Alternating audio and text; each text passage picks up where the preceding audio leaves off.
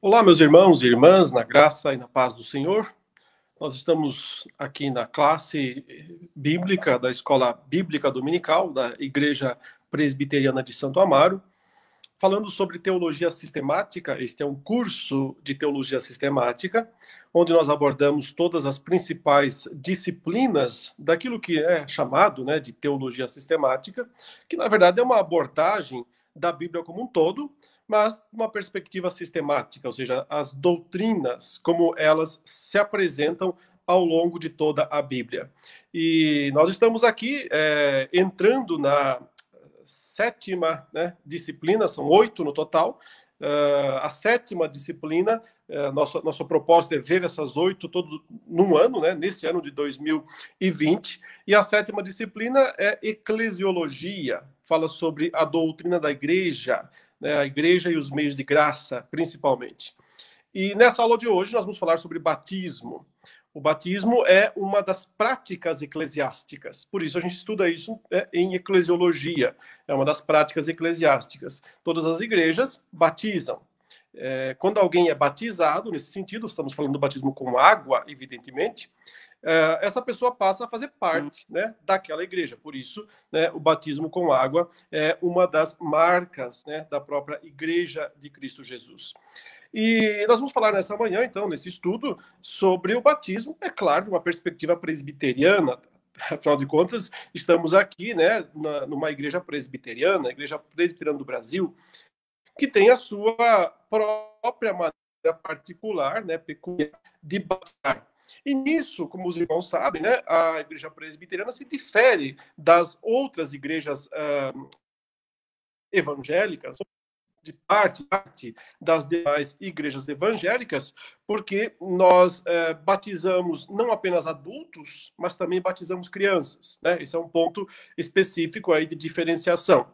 E também porque nós, ordinariamente, batizamos por aspersão, né? Ou seja, aspergindo água sobre a pessoa que está sendo batizada, e boa parte das outras igrejas evangélicas batizam por mergulho, né? No caso, seria imersão, né, o nome correto dessa técnica, dessa prática de batismo chamada batismo por imersão, batismo por afundamento, né? A pessoa é afundada nas águas. Boa parte das igrejas evangélicas utilizam essa forma de batismo. Há uma terceira forma ainda, né, semelhante à aspersão, que é a chamada de efusão. Efusão seria a diferença apenas que derrama mais água, né? Ou seja, em vez de pingar umas gotas de água na cabeça da pessoa que está sendo batizada, na efusão você joga um balde de água nela, algo mais ou menos assim, né? Bastante água, seria um banho mais completo. Mas o ponto é esse mesmo, né? O batismo, ele representa um banho. Ele representa, o significado dele é o significado de lavar alguém dos seus pecados. Os evangélicos, os protestantes em geral, eles não defendem que exista algum poder na água que realiza, né, essa purificação. Ela é um símbolo. Na verdade, os evangélicos acreditam, isso independente da maneira como eles batizam, eles acreditam que o que lava alguém dos seus pecados é o sangue de Jesus, né? O sangue de Cristo é que nos purifica de toda a iniquidade. Mas o próprio Cristo ordenou que um ritual fosse realizado para simbolizar, para significar essa lavagem, essa limpeza, esse banho, né, espiritual. E isso foi chamado de batismo. Jesus não inventou a prática do batismo, né? Veja que mesmo antes dele aparecer, já havia outras pessoas batizando. João Batista estava batizando pessoas lá no deserto, lá no Rio Jordão.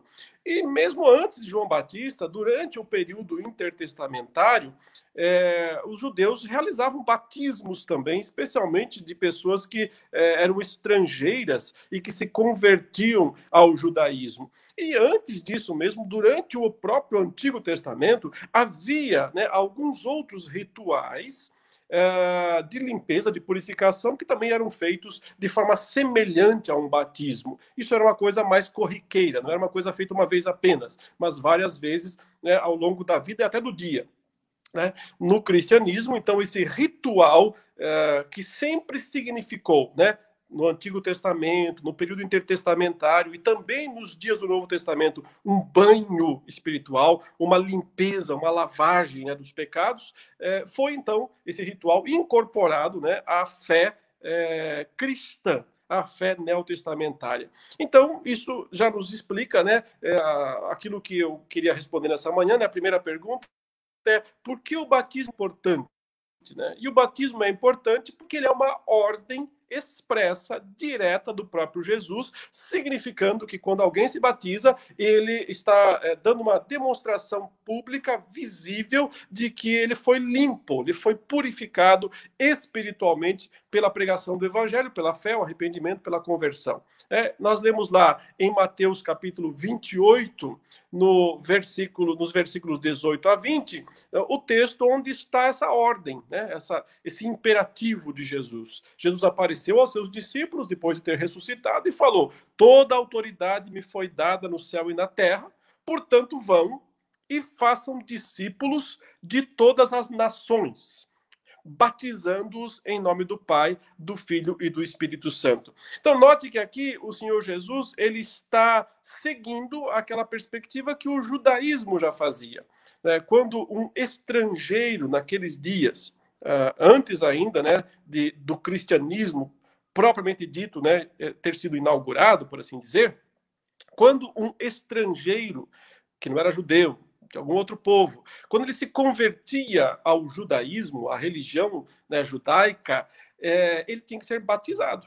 E o Senhor Jesus, ele mantém aqui essa perspectiva, dizendo: vocês agora, como cristãos, devem fazer isso também com os estrangeiros. Vão, né, preguem a palavra para eles, ensinem, né, a eles as coisas que vocês sabem, e batizem-os, né? Batizando-os em nome do Pai, do Filho e do Espírito Santo, ensinando-os a guardar todas as coisas que vos tem ordenado. Então, veja, o batismo é um elemento essencial, fundamental da vinda para a fé. Então, quando uma pessoa se converte, vem para a fé cristã, se torna um discípulo de Jesus, ela tem que ser batizada. Portanto, o batismo não é uma opção. Né? Ah, se eu quiser me batismo, se não quiser não me batizo. Não, se você é cristão, você se batiza. Porque se você é cristão, mas não quer se batizar, você está rejeitando uma ordem, né, explícita de Jesus. Em Marcos, no capítulo 16, Marcos capítulo 16, nós vemos essa mesma ordem, né, associada a uma exigência. Lá em Marcos, capítulo 16, você vê no finzinho do capítulo, no próprio versículo 16, esta ordem. No 15, a mesma repetição, né, do que Jesus disse: vão por todo mundo e preguem o evangelho a toda criatura. Então, é assim que a igreja procede, ela vai por todo mundo e prega o evangelho a todo mundo. Mas aí vem a diferenciação. Quem crer e for batizado será salvo. Quem, porém, não crer, será condenado. Então, você observa aqui que o batismo está no pacote da salvação, porque ele fala: quem crer e for batizado será salvo. Então, será que é porque o batismo tem poder em si mesmo de salvar? Será que a água, ela é mística? Essa água do batismo é mágica? Ela salva as pessoas instantaneamente? Né? É interessante que na religião católica se concede, sim, à água do batismo um poder em si mesma. Né? É uma expressão que se usa na teologia latina, que ela opera por si mesma. O sacramento, em boa parte da interpretação católico-romana, o sacramento funciona sozinho. Então, não depende da fé, não depende da pessoa, depende de o ritual ser bem feito. Por isso que na visão católica, né, o catolicismo batiza a criança por causa disso. Note, não é por causa disso que nós batizamos crianças. Por isso nós nos diferenciamos dos católicos nesse ponto, muito embora é uma tendência dos evangélicos achar que a gente é a mesma coisa. Né? Os presbiterianos são iguais aos católicos porque batizam criança. Mas a razão pela qual os católicos batizam criança é porque eles entendem que, ao derramar a água sobre a cabecinha da criança, naquele exato momento, aquele batismo, aquele ritual tem o poder de perdoar o pecado original da criança. né? O pecado que ela herdou de Adão. E então, a partir daquele momento, ela não tem mais esse pecado, ela está livre desse pecado. E ela pode, portanto, ela tem a graça suficiente para poder seguir o caminho das boas obras, né? Em última instância, no catolicismo, a salvação acaba sendo pelas boas obras, porque a graça vem para capacitar a pessoa a fazer as boas obras. Mas o que o Senhor Jesus disse foi: quem crer e for batizado. Então, no ambiente da pregação do evangelho, vão por todo mundo, vão para as nações, vão para os estrangeiros e preguem para eles, vai funcionar assim: a pessoa vai crer, e então ela vai ser batizada. E isso confirmará a sua salvação. O batismo, portanto, não salva em si mesmo, mas ele é uma evidência de que a pessoa está salva. É uma evidência de que a fé é verdadeira. Podemos dizer, portanto, que se uma pessoa não se batiza, não aceita o batismo, é porque ela não é crente, é porque ela não crê. Então ela não será salva. Mas não é que ela não será salva em si mesma porque ela não se batizou, mas é porque ela não crê. Inclusive, a sequência diz isso, né? Porém, quem não crer, ele não repete se não for batizado. Quem não crer será condenado. Então, o que salva é a fé. O que condena é a falta de fé. O ato de se batizar é uma evidência de que você crê. A recusa em se batizar é uma evidência de que você não crê. Mas por causa disso também, porque o texto diz quem crer e for batizado será salvo, uma boa parte, né, dos evangélicos, dos crentes, entendem que, por si só, então, as crianças têm que ser excluídas. Porque se é quem crê e for batizado, então uma criança não crê. Essa é a ideia, né? A criança não crê. Ainda não entende, não consegue crer no evangelho. Então é preciso esperar que ela cresça, chegue lá aos seus 7 anos, 10 anos, 11 anos, sei lá, quando ela tem razão, capacidade suficiente para crer, e então, somente então, ela poderá ser batizada. Então, meus irmãos, notem, o que eu vou fazer agora é muito mais, né, dar uma justificativa, explicar, né, as razões pelas quais nós batizamos, sim, crianças, e também pelas quais nós, preferencialmente, né, batizamos por aspersão. Mas aqui não é uma crítica, uma condenação, né, aos irmãos que fazem diferente.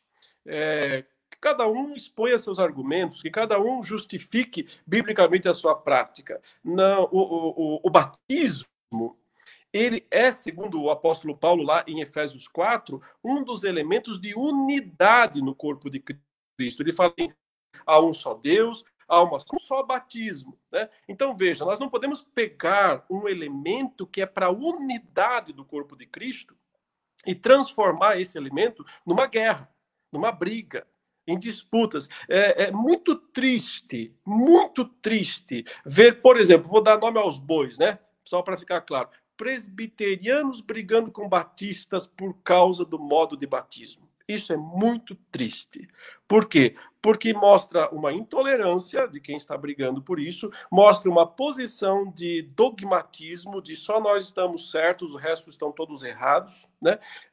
Portanto, né, é uma atitude que quebra o corpo de Cristo. É uma atitude não cristã fazer isso, né? O batismo é um dos elementos da unidade dos crentes, da unidade do povo de Deus. Ora, os presbiterianos entendem que o modo como eles batizam é o mais correto. Os batistas entendem que o modo como eles batizam é o mais correto. Respeitemos uns aos outros. Que cada um tenha certeza, convicção do que faz, né? Tenha a sua base bíblica, exponha a sua base bíblica. Todos têm o direito de fazer isso, porém, com respeito, né, às posições diferentes. Tanto é que, né, eu posso dizer isso claramente, os presbiterianos não têm dificuldades, né, com as outras, porque nós jamais rebatizamos os crentes que vêm de igrejas batistas, de Assembleia de Deus, de igrejas sérias, igrejas que pregam a palavra de Deus, que conhecem o evangelho de Cristo. Nós só temos a prática de rebatizar, né, aquelas pessoas que vêm de igrejas que não têm fundamento bíblico nenhum, de igrejas, essas igrejas especialmente, né, neopentecostais, as igrejas, outras seitas, né? Seitas que não sustentam a divindade de Cristo, né? Acabam comprometendo o coração do evangelho. Nós só rebatizamos nesses casos, no próprio catolicismo também nós rebatizamos por justamente o entendimento errado. Nós cremos, né, que há no catolicismo sobre o batismo como algo que opera por si mesmo, algo que o ritual em si mesmo é suficiente. Então, eu faço esclarecimento porque aqui não vai um ataque, né, às pessoas. Muito embora eu vou defender, vocês vão ver que eu vou defender com força, né, a nossa posição, mas isso aqui não significa um ataque a quem pensa diferente, tanto porque nós não rebatizamos os crentes que vêm das igrejas batistas e outras, né, que batizam por imersão e que não batizam criança. Os batistas, embora eles não batizem crianças, eles têm um ritual lá de apresentação das crianças. E brincando, às vezes eu digo que ele é um batismo sem água. Não deixa de ser uma apresentação. Ou seja, existe uma preocupação, sim, mesmo naquelas igrejas que não batizam crianças, de apresentar seus filhos ao Senhor. Ok? Mas qual é a base bíblica? Agora eu vou falar especificamente, né, de quem deve ser batizado. Então, bom, primeiramente, quem deve ser batizado é aquela pessoa que ouviu a pregação do evangelho, ele não era um crente, ouviu a pregação do evangelho, ele se arrependeu, ele creu no Senhor Jesus, então a lógica é que ele seja batizado. Mas estamos falando de adultos. Né? Quando Jesus fala aqui, inclusive, em Marcos 16, lá em Mateus 28, está falando de adultos, estrangeiros, inclusive. Né? Você vai pregar para o incrédulo, para o estrangeiro, aquele que não conhece Jesus, não tem Jesus. Então você vai, prega para ele, ele entende, ele se converte e ele é batizado. Essa é digamos, é o primeiro caso de quem deve ser batizado. Mas uma coisa que esta passagem de Marcos 16 e nem a de Mateus 28 responde para nós é: e aqueles que já estão dentro da casa? E aqueles que nascem dentro da casa do convertido? Quando que ele deve ser batizado? É diferente. Uma coisa é você ir evangelizar alguém lá que não conhece o evangelho, um estrangeiro, tipo assim, para usar a linguagem do Antigo Testamento, você prega para ele, ele se arrepende, se converte e é batizado. Outra coisa, né, é uma criança que nasce dentro, né, de uma casa de crentes. Também ele vai ter que ser tratado como um incrédulo, né, para ser pregar para ele, né, em algum momento lá do futuro se arrepender e ser batizado. Então nós cremos que não é desta maneira. E por que nós cremos que é dessa maneira? Porque nunca foi assim. Desde o Antigo Testamento, Deus sempre tratou de maneira diferente o adulto incrédulo, né, do filho do crente. Sempre Deus tratou diferente, né? E como no Antigo Testamento a aliança divina era com a família inteira, né, com o pai, com a mãe, com os filhos, entendia-se que os filhos nascidos dentro de um lar fiel a Deus, um lar que segue a aliança divina, esse filho já está na aliança. Consequentemente, ele não está fora para entrar. A dele é estar dentro para não sair.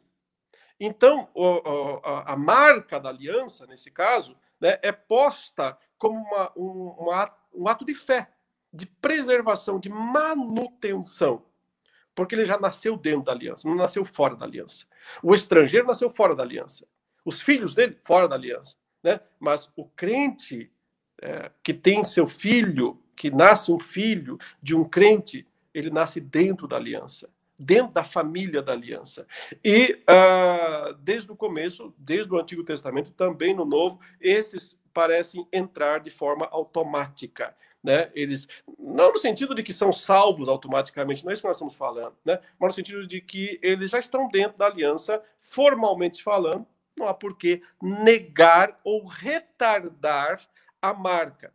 E aqui entra a comparação principal que tem que ser feita. Por quê? Porque a marca da aliança no Novo Testamento é o batismo, lógico, só tem esse ritual de iniciação, né? Ou seja, você vai começar a fazer parte do corpo de Cristo, da igreja cristã, você se batiza. É um ritual de iniciação. Ora, o ritual de iniciação da antiga aliança era a circuncisão. A circuncisão era o ritual de iniciação da antiga aliança. E funcionava igual, funciona com o batismo. Por quê? Quando um estrangeiro adulto se convertia ao judaísmo, ele era circuncidado adulto. Qualquer idade que fosse, 30, 40, 50, 100... anos, não importa, né? Ele era circuncidado com a idade dele. Mas uma criança, um descendente dele, não. Ele era circuncidado recém-nascido. Veja, isso está lá em Gênesis, capítulo 17. Vamos ler esse texto de Gênesis 17. Estabelece a aliança dele com o seu povo, né? Ele estabelece essa aliança no capítulo 17 de Gênesis. Deixe-me ler um pouquinho antes aqui, desde o verso 1. Né? Ele diz assim, quando Abraão atingiu... Só colocar aqui o texto.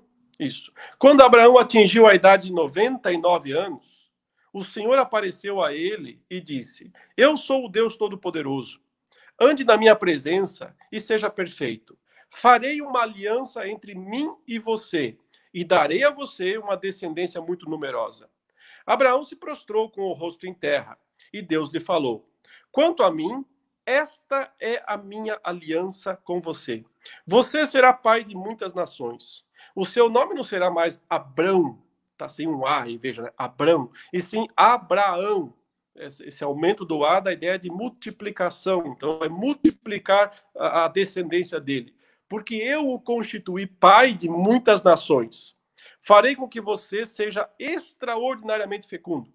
De você farei surgir nações, e reis procederão de você.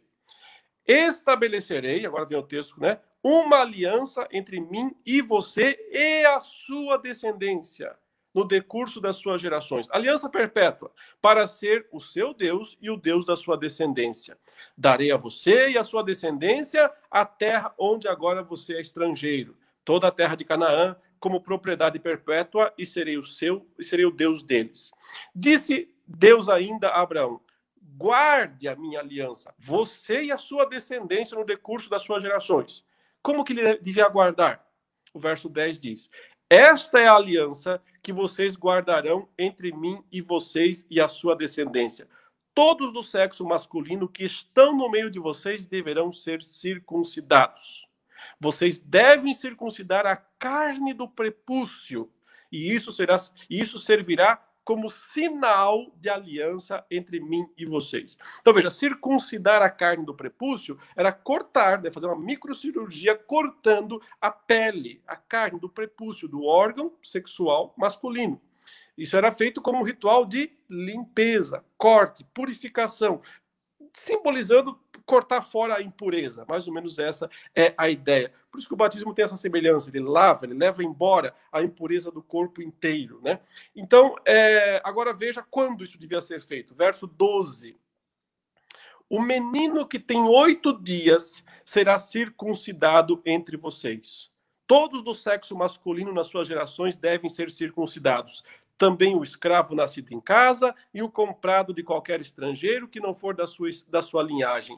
Deve ser circuncidado o que nasceu em sua casa e o que você comprou com dinheiro, no caso de escravos. A minha aliança estará na carne de vocês e será a aliança perpétua. O incircunciso, que não tiver sido circuncidado na carne do prepúcio, deve ser eliminado do meio do seu povo, pois quebrou a minha aliança. Então veja, Abraão foi chamado adulto e foi circuncidado adulto, mas o seu filho Isaque não foi circuncidado adulto. O seu filho Isaque foi circuncidado com 8 dias de vida, né? Que era o tempo mínimo, ou seja, Deus diz, 8 dias não, razões óbvias, né? Muito, muito novinho, muito recém-nascido. Espere 8 dias, a partir do 8º dia já deve circuncidar o filho. Era assim que funcionava no Antigo Testamento. Ou seja, irmãos, Deus resolveu colocar a marca da aliança não só no crente adulto, mas também no filho dele. E a marca da aliança no Antigo Testamento era a circuncisão. Ela valia para o adulto recém-convertido, ela valia para o filho desse adulto em qualquer idade, né? Mas a partir de 8 anos de idade. Então nós entendemos que no Novo Testamento esse padrão permanece, porque em lugar nenhum é dito que não se pode batizar crianças. Geralmente quem diz assim, ó, não pode batizar crianças porque não tem nenhum texto explicitamente dizendo batizem crianças. Mas o argumento é o contrário. Se na velha aliança as crianças eram marcadas, por que não seriam na nova?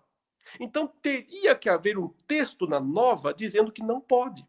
Olha, lá na velha aliança podia, marcava, colocava a marca da aliança nas crianças, mas agora não pode mais, na nova aliança tudo mudou, não pode fazer, não tem esse texto. Então o ônus da prova, né, não está sobre quem batiza a criança, está sobre quem não batiza, porque se a regra mudou, você tem que ter uma justificativa, você tem que ter um texto dizendo, a regra mudou. Antes, a marca da aliança, que era a circuncisão, era posta nas crianças. Mas agora que o batismo substitui a circuncisão, não, ele não pode ser colocado sobre as crianças, porque está aqui o texto dizendo que não pode. Só que esse texto não existe.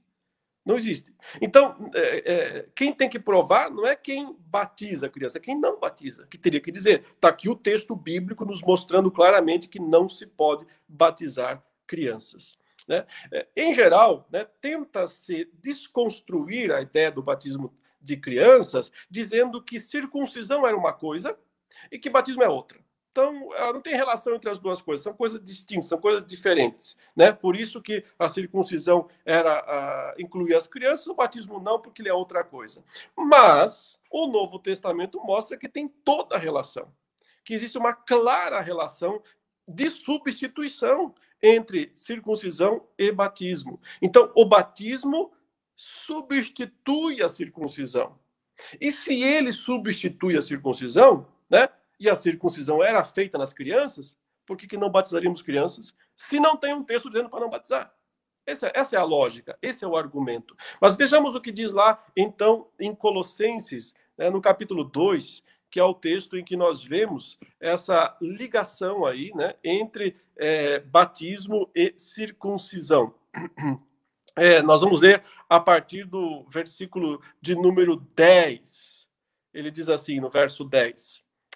Também nele, esse nele é Cristo, vocês receberam a plenitude. Ele é o cabeça de todo principado e potestade. Nele também vocês foram circuncidados. Aí está o termo, circuncisão. Mas veja que ele está falando de uma nova circuncisão, não da velha circuncisão.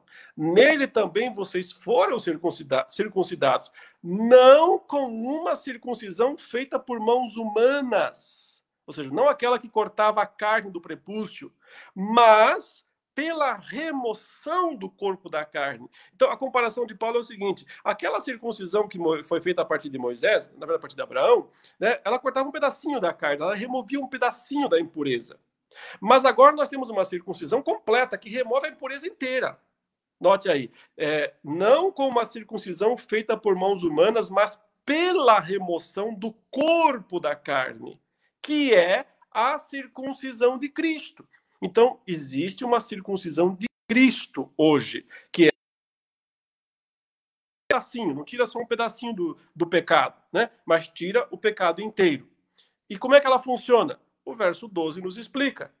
Tendo sido sepultados juntamente com ele no batismo, no qual vocês também foram ressuscitados por meio da fé no poder de Deus que o ressuscitou dentre os mortos. Então, é o batismo, essa nova circuncisão. É o batismo que simboliza a verdadeira circuncisão de Cristo, que nos lava de todo o pecado, né? O sangue de Jesus nos limpa, nos lava de todo o pecado. Porque é através da nossa experiência de conversão, morremos com Cristo, ressuscitamos com Cristo, né? Isso é conversão. Vamos lá e vamos ser batizados, simbolizando, portanto, né, o batismo simboliza essa morte para o pecado e esse renascimento espiritual, que é a circuncisão de Cristo. Então, essa passagem está estabelecendo uma ligação clara entre a marca da velha aliança e a marca da nova aliança. A marca da velha aliança era a circuncisão do prepúcio, né? A marca da nova aliança é o batismo, é a circuncisão de Cristo, é o batismo. Volta ao ponto. Se na velha aliança a marca incluía as crianças, por que não incluiria na nova aliança, né?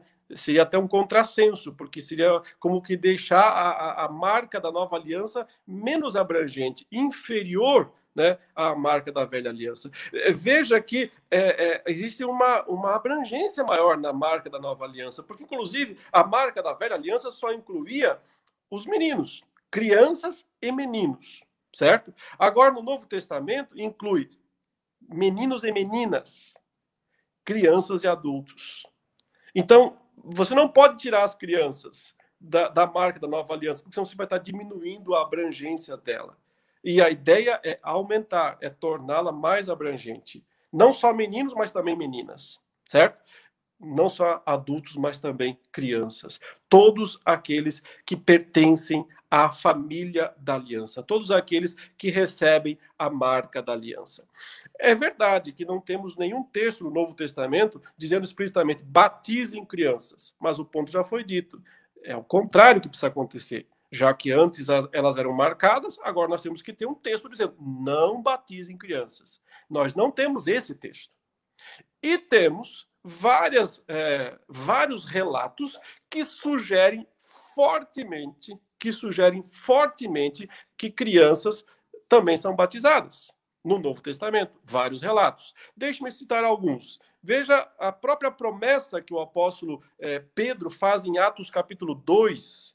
Atos capítulo 2, verso 38, quando ele está fazendo o primeiro sermão cristão, né? Esse é o primeiro sermão cristão do dia de Pentecostes, e o apóstolo Pedro, cheio do Espírito Santo, pregou ao povo presente e disse o seguinte: arrependam-se, e cada um de vocês seja batizado em nome de Jesus Cristo para a remissão dos seus pecados, e vocês receberão o dom do Espírito Santo. Está aí, né? A mesma rotina de sempre. Prega a palavra, você se arrepende e deve ser batizado. E aí ele acrescenta, porque a promessa é para vocês e para os seus filhos. E para todos os que ainda estão longe, isto é, para todos quantos aqueles que o Senhor nosso Deus chamar. Então, olha só, é para vocês e para os seus filhos. Nesse ponto, Pedro está sendo abraâmico, né, para usar a expressão, porque ele está repercutindo exatamente o que Deus disse para Abraão. A minha aliança é com você, Abraão, e com o seu descendente, com a sua descendência, é com os seus filhos também. Então, essa expressão, com você e com os seus filhos, é uma expressão dos dois testamentos. Os dois testamentos mantêm esse padrão. Eu faço uma aliança com você e com os seus filhos. A promessa é sinônimo de aliança, né? Promessa é sinônimo de aliança. Eu faço para vocês e para os seus filhos. Mas ele mandou que eles fossem batizados. Arrependam-se e cada um de vocês seja batizado. A promessa é para vocês e para os filhos de vocês. Então, se a promessa, no mesmo molde do Antigo Testamento, é para pais e filhos, por que não marcar com a marca da promessa, com a marca da aliança, né, os filhos dos verdadeiros crentes? Nós não entendemos que o batismo salva por si mesmo, mas nós entendemos que quando um pai e uma mãe confessam a Cristo fielmente e são batizados, eles representam, eles conduzem, eles levam o seu filho para ser batizado. Então, um ponto muito importante sempre a esclarecer é que, na verdade, nós presbiterianos não batizamos crianças. Senão a gente batizaria qualquer criança. Pode batizar essa criança aqui? O tempo todo a gente recebe ligações aqui na igreja, né? E em outros lugares. Eu gostaria de batizar meu filho, né? Por quê? Porque as pessoas têm essa cultura aí fora, né? Principalmente do catolicismo romano, de que precisam batizar as crianças. Só que, por uma razão ou outra, eles não vão batizar naquelas igrejas. Então, vocês podem batizar meu filho? Não batizamos. A gente não batiza criança. Como assim não batiza criança? Isso é um presbiteriano, batizam criança. Não batizamos criança. Batizar filho de crente. É diferente, não é qualquer criança. É filho de crente. Por quê? Porque para batizar alguém, eu preciso que essa pessoa mostre, esse pai, né? Ou essa mãe, mostre que se arrependeu, que se converteu, que é crente verdadeiro. Então, sim, se ele é um crente verdadeiro, ele pode trazer seu filho para ser batizado. A gente batiza filhos da aliança, membros da família da aliança. Nós não batizamos simplesmente qualquer pessoa. E por que nós batizamos os membros da família da aliança?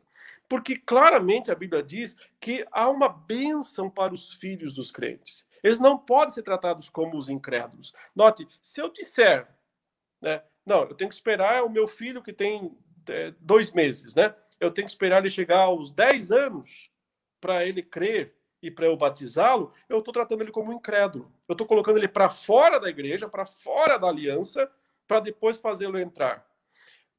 Como é que eu posso saber quando é que ele crê de fato? Existe uma idade mágica? Ah, é com 7 anos que ele se torna crente? É com 15? Tem criança com 2 anos que já sabe quem é Jesus, confessa claramente a pessoa de Jesus. Então não tem como estabelecer idade, né, para saber quando a pessoa é crente. E não parece uma atitude muito boa colocar o filho para fora da igreja, né, nesse sentido, deixá-lo como não membro da igreja, porque ele não é batizado, para ele esperar chegar à idade adulta, para ele se arrepender e para daí ele ser batizado. Isso significaria não perceber, né, o poder, a atuação de Deus, benéfica, santificadora na vida das crianças. Tem uma passagem que eu gostaria de ver aqui, que estou me lembrando, que é a passagem em 1 Coríntios, capítulo 7. Deixa eu abrir esse texto aqui, e os irmãos podem acompanhar também. 1 Coríntios, capítulo 7, lá o famoso versículo 14, né? Veja essa passagem, porque ela fala de mútua influência dentro do lar, dentro da casa. O contexto aqui, Paulo está falando sobre casamento, né? E sobre casamento misto, que nunca é o ideal. Deus não quer isso, mas às vezes ele existe. E o casamento misto, ele pode ser alvo, sim, da bênção de Deus. O marido, Paulo fala aqui no verso 14, o marido que não é crente, ele é santificado no convívio da esposa, e vice-versa, né? E a esposa não crente é santificada no convívio do marido crente. Então, veja, 2 adultos, né? Esposo, esposa, marido e mulher, um é crente, outro não é. O texto fala, existe uma influência que passa de um para outro, mas é uma influência santificadora. Aqui não está dizendo que ele está salvo, só por estar casado, né, com uma mulher crente, ou vice-versa. Mas está dizendo que existe um processo de influência, de santificação. Mas a última declaração de Paulo nesse versículo é que é surpreendente, não para nós presbiterianos, mas muitas vezes para alguns outros crentes, né? Ele fala assim, se não fosse assim, se não houvesse essa mútua influência santificadora entre o casal, os vossos filhos, veja aí, se não fosse assim, os filhos de vocês seriam impuros. Que termo forte, hein? Impuros. Mas agora, porém agora, porque existe essa influência, são santos. Então, olha os termos aqui, né? Impuro e santo. No Antigo Testamento, impuro é não circuncidado, santo é circuncidado. Ou seja, ele está dizendo assim, se Deus não, por um do casal, ou o marido ou a mulher, se ele não tivesse esse poder santificador sobre a família, os filhos de vocês seriam impuros. Não pertenceriam à aliança, estariam fora da aliança, seriam incircuncisos, para usar o termo do Antigo Testamento. Mas porque existe essa função santificadora, os filhos de vocês, um só é crente ali, só um dos cônjuges é crente, mas já é suficiente. Um só dos cônjuges sendo crente, os filhos são santos. Queridos, não sei se você percebe as implicações desse versículo, mas a primeira implicação clara é que se você não tem nenhum crente na família, ou seja, se tanto o marido quanto a mulher não são crentes, o que os filhos são? Impuros. O texto está falando isso. Tem que ter pelo menos um crente na família, ou o marido ou a mulher. Se não tem nenhum, os filhos também não são. Então, essa ideia de que toda criança é inocente e salva por si mesma, né? Porque é uma ideia que tem em grande parte dos evangélicos. Ah, criancinha é salva, porque é inocente. Não é isso que a Bíblia ensina. É impuro. Impuro não faz parte da aliança.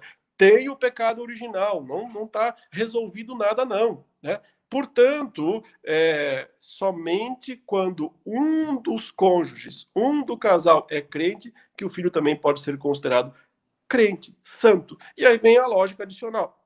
Se é santo, por que não batiza? Por que vai esperar chegar à idade adulta para se decidir? Não tem mandamento bíblico para fazer isso. Não existe ordem bíblica para fazer isso, percebe? E outras passagens aparentemente mostram que crianças também foram batizadas. Em rituais de batismo no Novo Testamento. Veja, por exemplo, o que diz lá em Atos, capítulo 16. Atos 16, versículos 15 e 16, o apóstolo Paulo aqui encontrou aquela mulher chamada Lídia, né?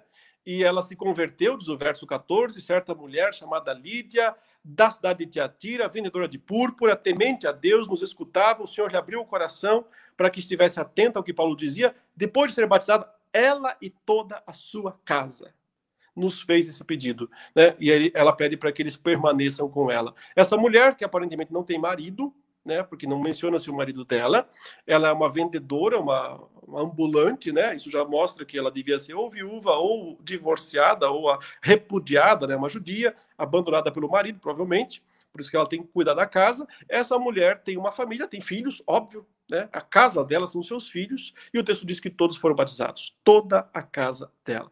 Ela ouviu, ela se converteu, a casa inteira dela foi batizada, né?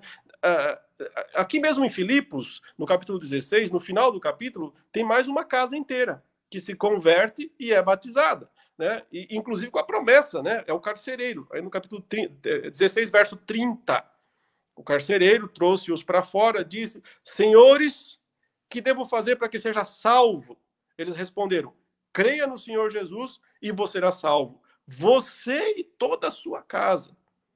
Ou seja, toda a família dele naquela noite. Então, eles pregam a palavra de Deus a ele e a todos que faziam parte da sua casa. Naquela mesma hora da noite, eles foram batizados, né? Logo a seguir, ele e todos os membros da casa dele foram batizados. Será que não tinha nenhuma criança aí nessa família, nessa casa? De fato, o texto não diz que tinha criança, mas também não diz que não tinha, né? E faz uma grande, dá uma grande ênfase em toda a sua casa, todos os da sua casa, assim como Lídia, né? Toda a sua família. Ou seja, você tem que crer que não tem nenhuma criança aí, né, para poder defender que o batismo infantil não existe. Porém, a evidência vai no sentido contrário. Sempre que se fala em toda a sua casa, desde o Antigo Testamento, isso necessariamente inclui crianças, porque as crianças sempre fizeram parte da casa, fazem parte das casas, né? E essa ideia de batizar a casa como um todo era uma prática do Novo Testamento. Veja lá no capítulo 18 mesmo, em Atos, no capítulo 18, no versículo 8, você vê também essa ideia de toda a sua casa. O verso 8 fala assim: Crispo, o chefe da sinagoga, creu no Senhor com toda a sua casa, né? Também muitos dos coríntios, ouvindo, creram e foram batizados. Essa ideia da casa inteira. O chefe da família traz a casa inteira. E a casa, irmão, sempre tem todo mundo aí, né? Adulto, criança. Paulo menciona nos seus batismos, né? Por exemplo, ele está falando com os Gálatas, que Cristo não o enviou para batizar, mas para pregar o evangelho, né? E ele diz: mas eu me lembro que eu batizei algumas casas. Então, era um costume da igreja primitiva batizar a casa inteira, como foi o caso de Lídia, como foi o caso do carcereiro, Crispo, aqui que é mencionado, né, e vários outros. Estéfanas também, se não estou enganado, é uma pessoa que toda a sua casa foi batizada. Então, veja, você tem que fazer um exercício muito forte para tirar as crianças das casas, aí, né, colocá-las para fora, se elas sempre fizeram parte da casa. Elas eram batizadas, assim como os adultos. Agora, finalizando essa parte, né, eu creio que nós já demos a base bíblica suficiente para incluir as crianças na marca da aliança, desde o Antigo Testamento até o Novo, mas fica ainda para falar um pouquinho sobre o modo de batismo.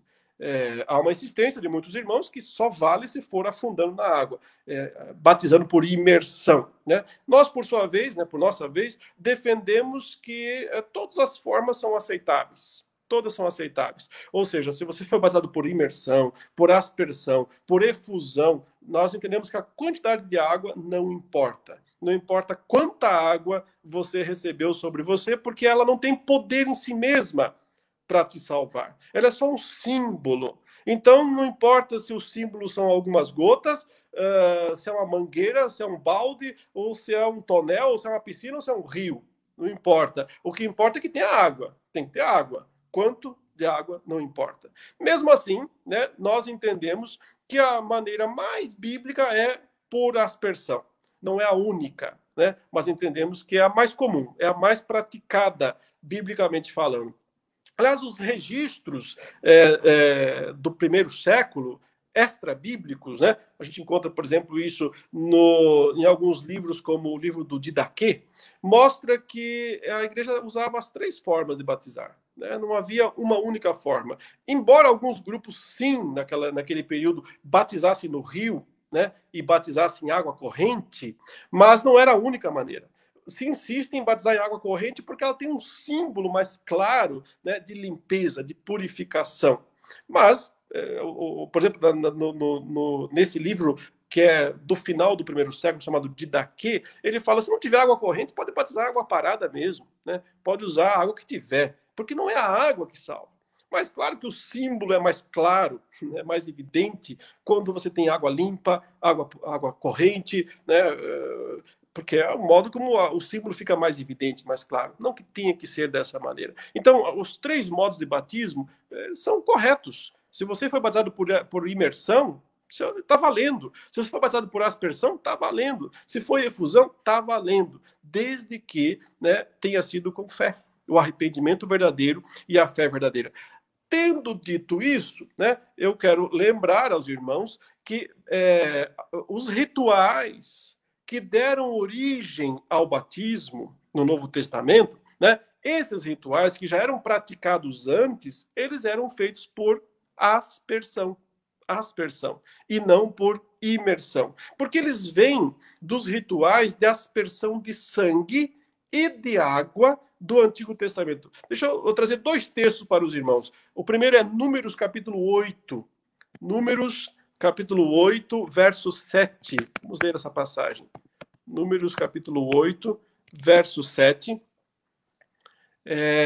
Fala sobre um ritual, né, de limpeza, purificação, o qual é feito por aspersão. Ele diz assim no verso 7. Faça o seguinte para purificá-los. Aí era para purificar os levitas, né, para que eles pudessem oficiar no templo. Você aspergirá sobre eles a água da expiação, né? E eles passar a navalha sobre todo o corpo deles, lavarão as suas roupas e se purificarão. Então, aqui está o termo, né? Aspergirá. Os rituais de purificação do Antigo Testamento que deram origem ao ritual chamado batismo no Novo Testamento, eles não eram feitos por imersão. Pode ser que ocasionalmente pudessem ser feitos, mas ordinariamente eles eram feitos por aspersão, derramando, aspergindo água sobre, né, as pessoas. Veja, lá em Números 19, no verso 18, também temos essa mesma expressão de aspergir, inclusive falando sobre usar um instrumento para fazer isso, né? Fala no verso 18, Números 19, verso 18. Um homem puro pegará isopo, isopo é uma esponja, molhará nela aquela água e a aspergirá sobre aquela tenda, sobre todo o utensílio e sobre as pessoas que estiverem ali. Enfim, é um ritual de purificação, pegando uma esponja, enfiando dentro da água, né, e jogando, aspergindo sobre as pessoas. Esse ritual aqui é chamado no Novo Testamento de batismo, tá? E eu vou mostrar isso porque você vai abrir agora em Marcos capítulo 7. Marcos capítulo 7. Você vai ver que é desse ritual que Jesus e os fariseus estão mencionando. E o nome que vai ser dado aqui, né, na língua grega para esse momento de purificação é batismo. Então veja aí, os fariseus e alguns escribas vindos de Jerusalém reuniram-se em volta de Jesus. Eles viram que alguns dos discípulos de Jesus comiam pão com as mãos impuras, isto é, sem lavar. Porque os fariseus e todos os judeus, observando a tradição dos anciãos, não comem sem lavar cuidadosamente as mãos. Quando voltam da praça, não comem sem se lavar. E há muitas outras coisas que receberam para observar, como a lavagem de copos, jarros e vasos de metal e camas. Então, os discípulos vão perguntar a Jesus, por que vocês comem sem lavar as mãos? Aí você me pergunta, mas onde é que está aqui batismo, né? Bom, aqui nós precisamos explicar, né, a questão da tradução, porque você viu várias vezes no texto aí a palavra lavar, né? No verso 2, por exemplo, eles comiam com as mãos impuras, isto é, sem lavar. Menciona de novo no verso 3, eles não comem sem lavar as mãos, né? No verso 4, outra vez, há muitas outras coisas que receberam para observar, como a lavagem de copos, etc. Então, essa palavra na língua grega é batizar. Batizar. Ele usa esse termo, né? Sem se batizarem, sem batizarem os copos, os jarros, até as camas. Mas como é que eles batizavam as camas, os copos, os jarros? Afundando no rio? Não, não afundando no rio. É o ritual lá do Antigo Testamento, pegar o esopo, pegar a esponja, molhar na água e aspergir em cima, né, daquelas coisas, daquelas pessoas. Então, queridos, isso é inegável, tá? O ritual que é chamado de batismo no Novo Testamento tem seu fundamento naqueles rituais de lavagem, de purificação do Antigo Testamento, que eram por aspersão.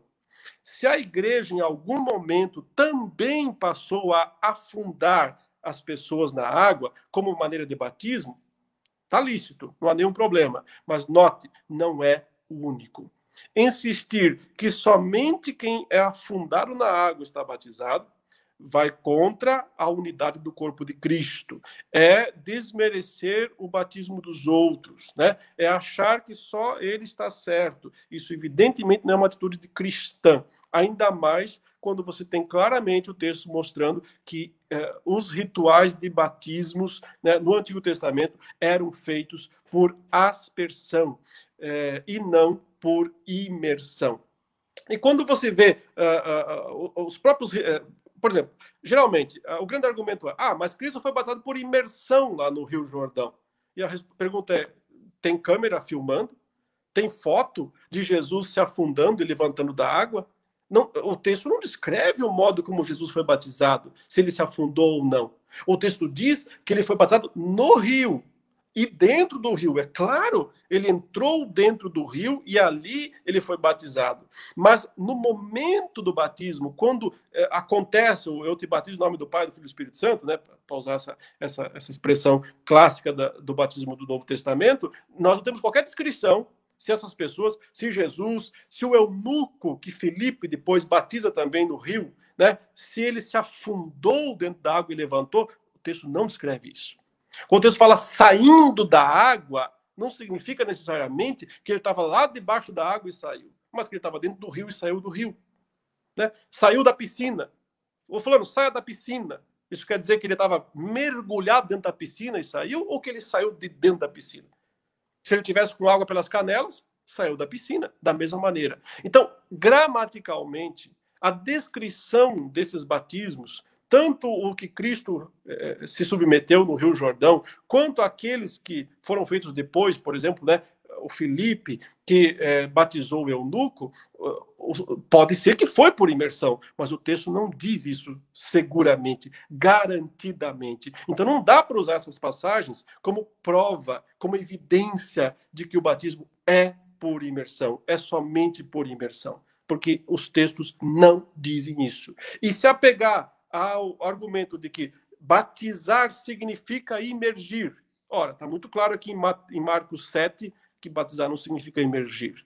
Que batizar significa também, e mais do que imergir, significa aspergir. Aspergir água sobre aquelas pessoas e aqueles elementos, né? E as outras descrições de batismos, para finalizar nosso estudo no Novo Testamento, sugerem que o batismo por imersão não foi praticado na maioria das vezes. Por exemplo, né, como é que aquelas 3.000 pessoas em Atos capítulo 2, verso 41 foram batizadas? Num único dia, 3.000 pessoas. Veja esse texto, Atos capítulo 2, verso 41. Atos capítulo 2, verso 41. Fala que então os que aceitaram a palavra de Pedro foram batizados, havendo um acréscimo naquele dia de quase 3.000 pessoas. Num dia só, 3.000 pessoas batizadas dentro de Jerusalém. Não sei se você já foi a Jerusalém, mas não tem rio dentro de Jerusalém. né? É meio improvável que eles conseguissem entrar na região do templo, lá nas piscinas cheias de gente paralítica que esperava por um milagre, que eles iam conseguir batizar 3 mil pessoas lá dentro. Muito improvável, né? É muito mais provável que esses 3 mil foram batizados por aspersão coletivamente, como eram feitos os rituais de purificação lá no Antigo Testamento, né? A gente já falou agora há pouco do carcereiro, ele e toda a sua família batizados de noite, depois da meia-noite, dentro da prisão, né? Tem piscina em prisão, onde é que eles iam batizar aquelas pessoas? Iam sair no meio da rua procurar um rio à meia-noite para batizar, no meio do Império Romano? Paulo, um prisioneiro, como é que o carcereiro ia tirar um prisioneiro dentro da prisão, que é Paulo, né? Ele só foi solto no dia seguinte. Como é que ele ia sair da sua prisão e lá fora achar um lugar para se batizar? Ou, não sei, que é a casa de carcereiro, tem a piscina, né? Mas aí é um carcereiro muito rico esse daí, bem improvável. É, mas ele e a sua casa foram batizados naquela noite dentro da prisão. É muito mais lógico pensar que houve ali um batismo por aspersão, ou por infusão, sei lá, derramou a água, jogou um balde na cabeça, passou e sobrou. Porque o que mais importa não é a quantidade, não podemos nos apegar à quantidade da água, e sim ao símbolo, né? Por sua vez também, se tinha uma piscina ali, foi passado por imersão ali, tudo certo, está valendo, porque não existe um único modo de ser batizado. Mas o modo que tem mais evidência bíblica no nosso entendimento é a aspersão. Lá em Atos 9:18, o próprio Paulo foi batizado e não parece haver qualquer descrição aqui de imersão. Atos 9:18. Veja, o apóstolo Paulo, ele estava cego, né? E ele teve um encontro com Cristo no caminho de Damasco, ficou cego, foi para casa, né? Chegou lá, o Ananias foi lá para batizar Paulo. E aí diz assim no verso 18, imediatamente caíram dos olhos de Saulo, ainda era esse nome, umas coisas parecidas com escamas, e ele voltou a ver. A seguir, levantou-se e foi batizado. E depois de comer, se sentiu fortalecido. Você vê aqui, não tem nenhuma narrativa. Saiu da cidade, foi lá fora se batizar, achou um rio, voltou. Gente, ele era um cara odiado. Ele não pode sair para lugar nenhum. Está todo mundo com medo dele, né? Mas ele acabou de se converter. E o texto narra tudo aí dentro da casa. Ele está dentro de uma casa. O cara vai lá, ora por ele. O Ananias vai lá, ora por ele. Ele recupera a visão. Ele se levanta, o texto diz, e é batizado. Ele é batizado em pé. Ele se levanta, é batizado, come em seguida, tudo no mesmo ambiente, no mesmo momento, come em seguida, se sente fortalecido, fica ali mais alguns dias e depois começa a pregar o evangelho. Nenhum relato aqui de procurar rio, de procurar, de afundar ou coisa dessa natureza, né? Não há essa obrigatoriedade. Se fizer, está bem feito. Não há nenhum empecilho, não há nenhum problema, mas se não fizer, não há essa obrigatoriedade. Tem muitos outros textos, há muitas coisas mais a falar, mas isso é um resumo, né, das nossas posições. Sempre lembrando, né, nossas posições presbiterianas, elas são bíblicas, nesse caso. Elas têm profundidade bíblica, mas nós não queremos reivindicar para nós exclusivismo e dizer só nós estamos certos, se não for por aspersão, não serve, se não batizar criança está todo mundo condenado. Nós nunca adotamos essa postura. Nós cremos que Deus tem dado graça e sabedoria às outras igrejas para administrarem as coisas lá, e Deus vai cobrar de cada um também o que fez certo e o que fez de errado. Não cabe a nós, nesse caso, acusar ninguém. Mas, sim, temos o direito, como fizemos nessa manhã, ainda que rapidamente, né, de mostrar o nosso ponto de vista, né, o modo por que nós fazemos isso de uma perspectiva bíblica, nós entendemos. O mais importante realmente não é o modo. O mais importante é a fé. É ter a certeza de que, ao se batizar, você o fez porque você se arrependeu dos seus pecados. E porque você, de fato, crê e confia em Jesus Cristo para a sua salvação. E se você tem seus filhos e os apresenta, né, porque a sua denominação não permite batismo, o faça com fé. O faça crendo que esse é o modo dele ser marcado com a aliança. Mesmo que a água fique para depois, nesses casos. Mas você, presbiteriano, né, não há razão nenhuma para você adiar o batismo do seu filho, se você crê que ele é um filho da aliança, se você crê que ele pertence ao Pai, ao Filho e ao Espírito Santo, não se demore a marcá-lo, porque com isso você vai agradar e glorificar a Deus. É isso por hoje, meus irmãos. Deus abençoe a todos. Tenham um excelente domingo na paz do Senhor. Até a próxima, se Deus permitir.